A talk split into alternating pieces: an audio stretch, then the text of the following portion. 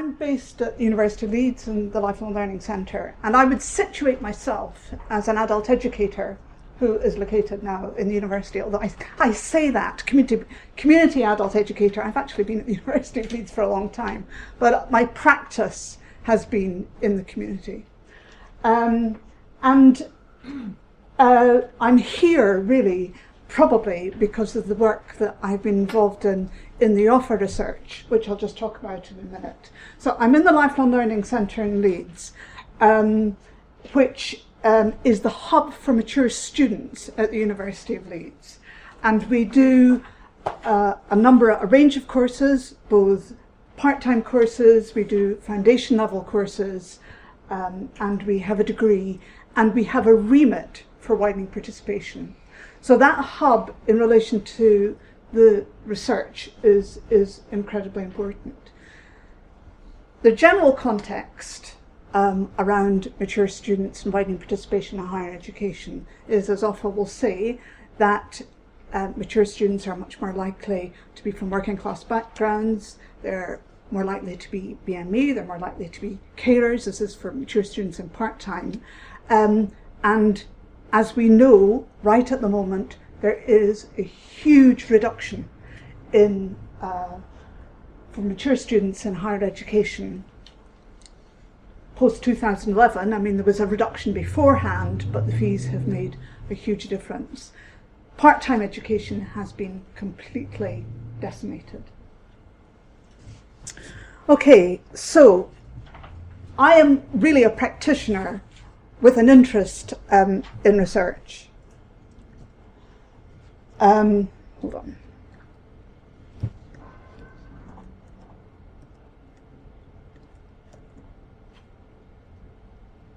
Right, yeah. Okay, so and also in order to understand where we're coming from in the research, apart from the provision that we do in the, uh, the Lifelong Learning Centre and the support that we give to mature students throughout the university, we also have a range of what we call outreach interventions to encourage uh, people from low participation neighbourhoods, working class backgrounds, whatever you want to call it, to come into university, those groups that are un- underrepresented. So we've got information, advice, and guidance for adults. We've got very subject specific taste days. We do a lot of work in the community. We've got study days. We now have a fairly uh, a 10 week course that has been put on because of the reductions in adult education.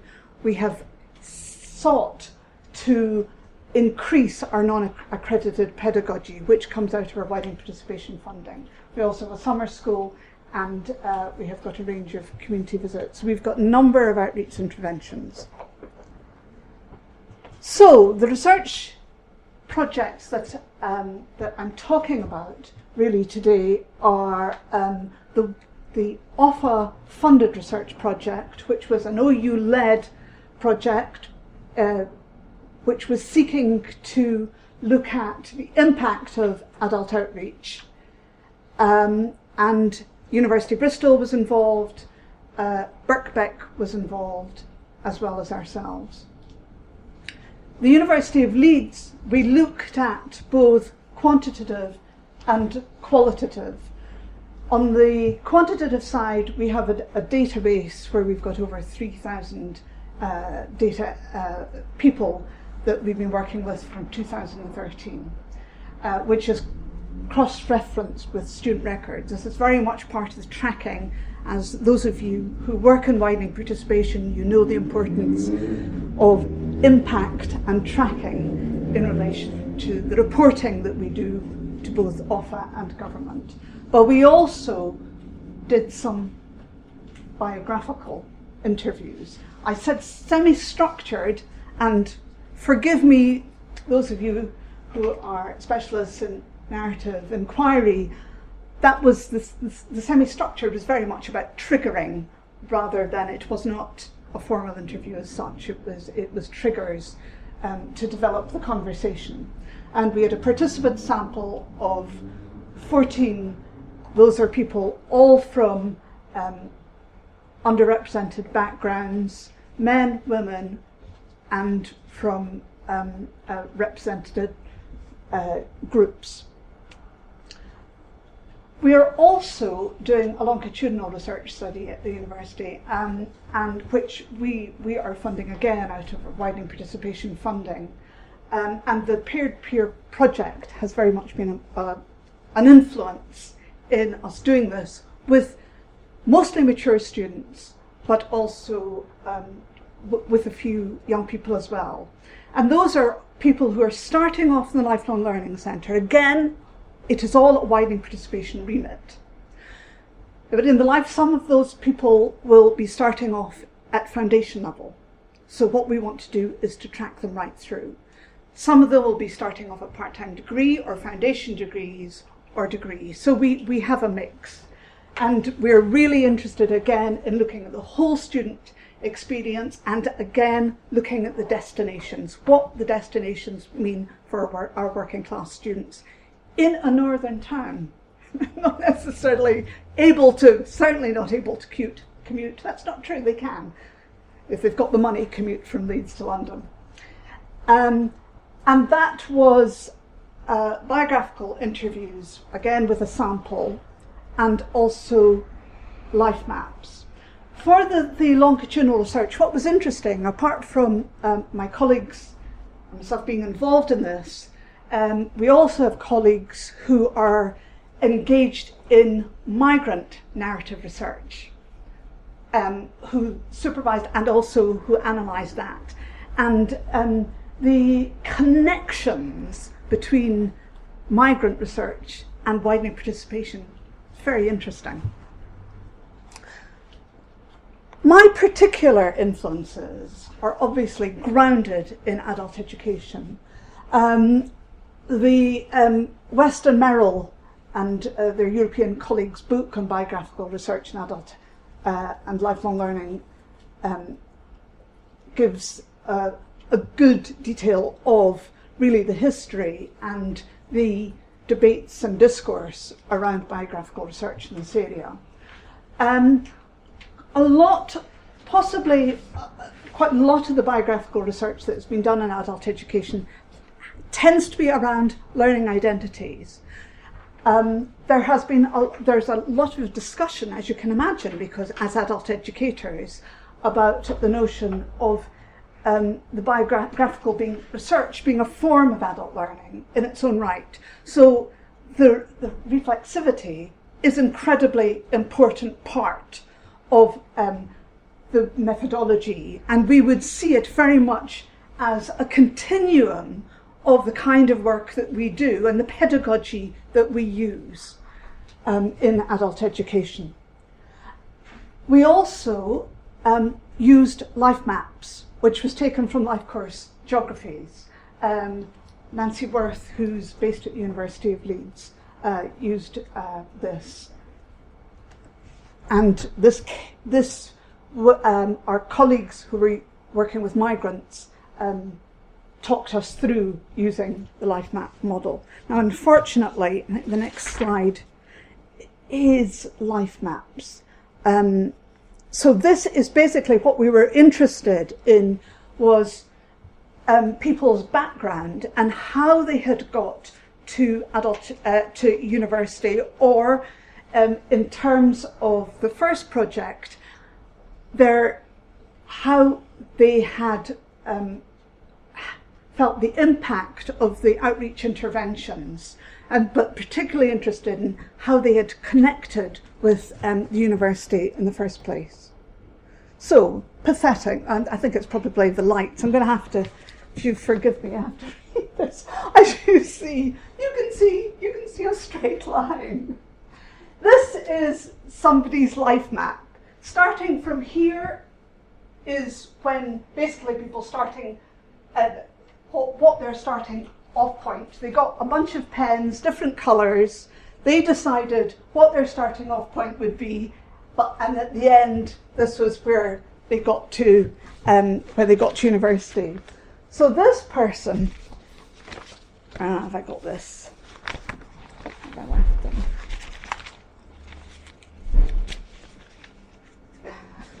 That's dreadful. Um, this person started primary school. Um, parents uh, were uh, English was, was a second language. There were cultural issues at primary school, um, and that the student felt had been a barrier for her.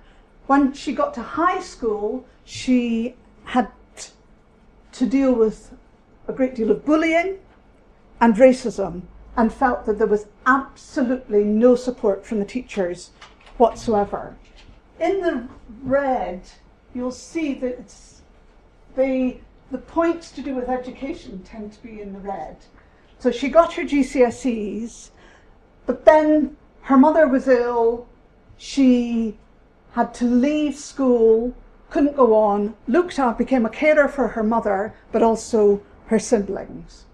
She got very married for, at 19, um, and her in laws didn't want her to work at all.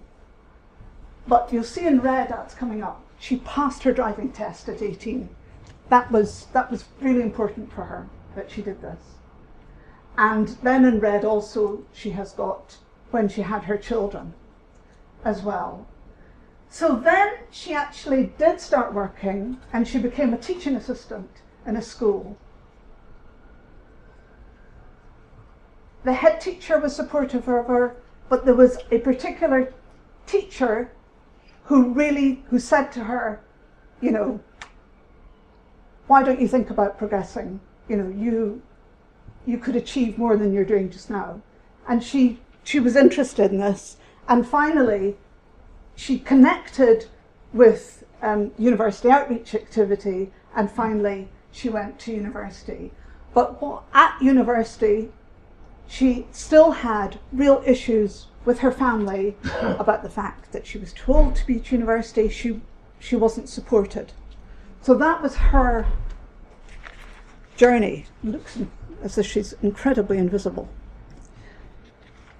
This one, it's interesting, has got sort of heart shapes, and again, the heart shapes tend to be where there's some what would they would people would call uh, formal learning going on. This is somebody who started their journey as being pregnant at 15.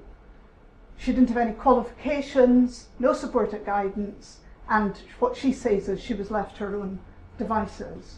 She did go to college and did some office skills, um, but left. She said her ex partner didn't want her to study or work or whatever, wanted her to be a stay at home mum. And she puts, I complied, sad mm. face. From then, see, I can't read.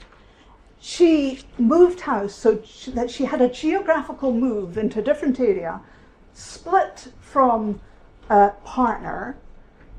Then a new partner came into her life who she saw as being a lot more supportive.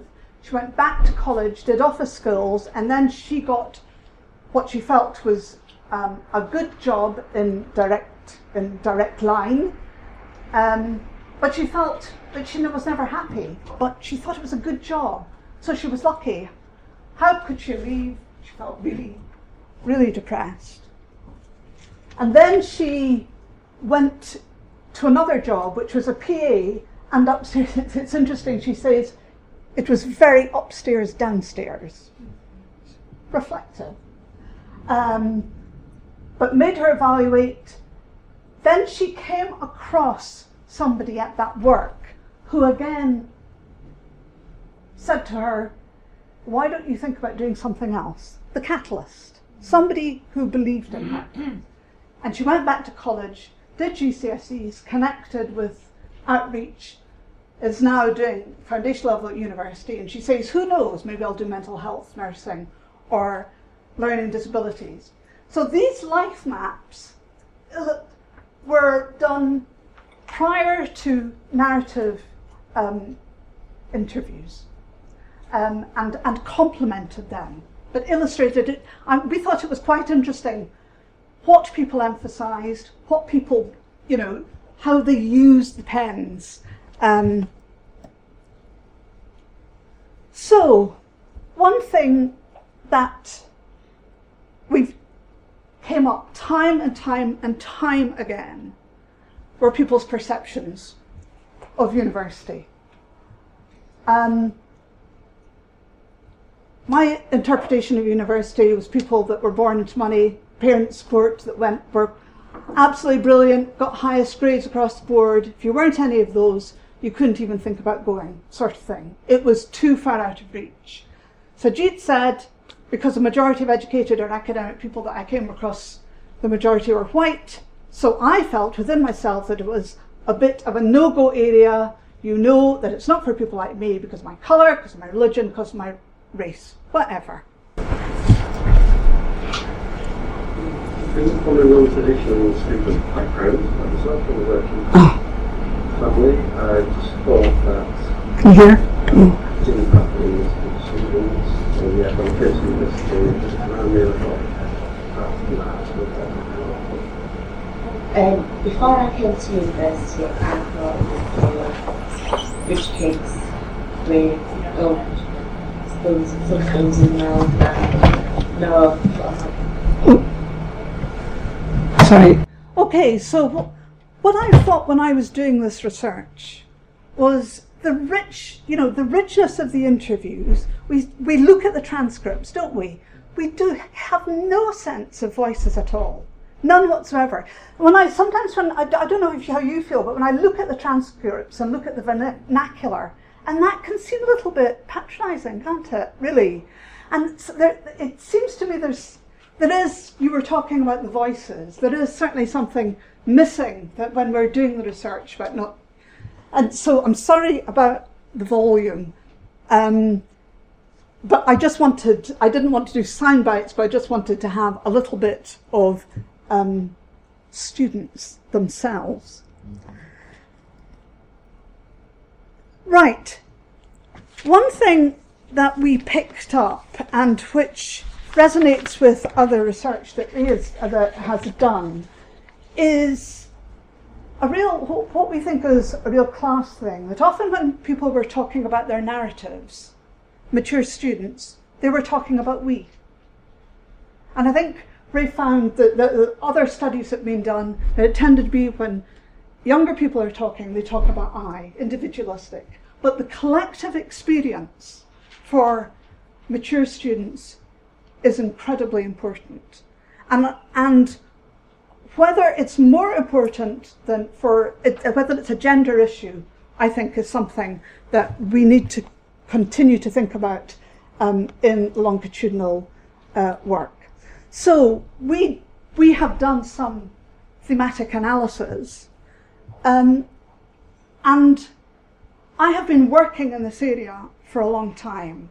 And I think what was really important to me about doing this narrative research rather than quantitative, even though, you know, I know the kinds of stories that have happen, but I think as you were talking about, it's really the perennial barriers to participation. The fact that things have not moved on, the fact that the capitals seem to say, stay the same, the dreadful experiences that have, people have at school, what they may talk about one good teacher, the, the, the family, but the importance of the family background. When we were asking people about, you know, what they thought about university when they were younger, they you know, they'd look at you surprised. These were most like cohort who'd come into thinking about university because of the research, uh, because of the outreach that we had done. So there's a bit of a difference between quite a lot of the mature student literature um, and what we were doing because of the interventions that we took. Now, most of these um, themes, I would say, are resonate very much with the literature around mature student research and widening participation student research in general. You won't see many differences. One thing that I do think that we really, really picked up was the randomness of second chance learning, which is really, really problematic. People would start to do a course at college or whatever because of somebody they met, because of a conversation they'd heard in the bus, because somebody had said, you know, you're worth it. The other thing that I haven't done here, which was a, a shocking theme, was the lack of self worth. People talking, and time and time, and we've got video documentation, people just talking about feeling worthless. And that was both men and women. But the crucial, so the critical moments, again, which is well documented, um, it's real catalysts, key influencers, critical moments, people coming back into the system. Um, so, what's the impact in practice? Social capital, good and bad, key influencers, those people that people meet, part the tutors um, in colleges and adult education, voluntary sector organisations we recognise are incredibly important, incredibly important. The negative social capital can be, as people will have picked up with standard age widening participation as well, where people are not getting support. There's a feeling of alienation when they go to university from their families. These, of course, are widening participation and mature students all living at home.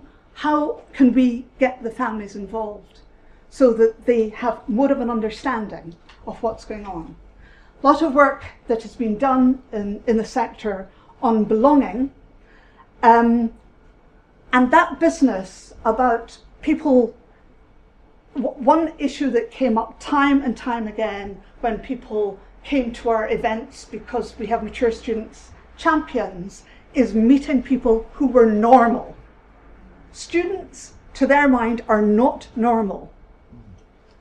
But that normality had very much to do with their self identity. So normality was if um, you know a woman from a Pakistani background met somebody else from that background, it was it could be very specific. So we have a lot of role models, and we recognise the fact that we have to increase the number of role models, increase the peer engagement, that collectivity as well is going to is really important and, and for the staff to know that every interaction that they have with students with so little worth, self worth, is incredibly important. The knockbacks can be very, very immediate. Um, so, one thing that I think is really important about the, the, biographical research that we have done is that it will, will feed in to our quantitative research. What we picked up on the quantitative data that we had done is, as you well know, it's a very blunt tool. But we know, and um, Schuller um, and Preston and Hammond have talked about this, how you can integrate um, the biographical methods with more quantitative methods, given that for um, policy reasons we need to look at quantitative as well as qualitative. It is how we can enrich and nuance the quantitative methods to um, articulate more that lived experience. Not easy, but it's something that we need to look at. Um, so, what we see is policymakers, and obviously you would say, I would say this anyway, um, about reductions in adult education. But we can see that, as I say, that randomness is really impacting on people's um, potential, people who have got great potential and can enrich the institutions to um, progress to higher education. Also, one thing we also think is really important for policymakers is an understanding that outreach with adults is very different from outreach with standard age. And the, the, there needs to be more pedagogical work done in adult outreach, which you know will enhance the student experience, the belonging, the retention, etc., so that it is part of the whole student experience. I finish because it's something that came up time and time again when we were doing the narrative research is coming to that space at university, meeting people from all diverse backgrounds, interesting how people use the language around that. Um, and being able to hear other people's opinions, to question, to think, to feel that they have an opinion. Um, and, and given the environment that we've in, isn't university supposed to be for this as well? For the public, the civic engagement as well as um, our daytime jobs. Okay, thanks very much.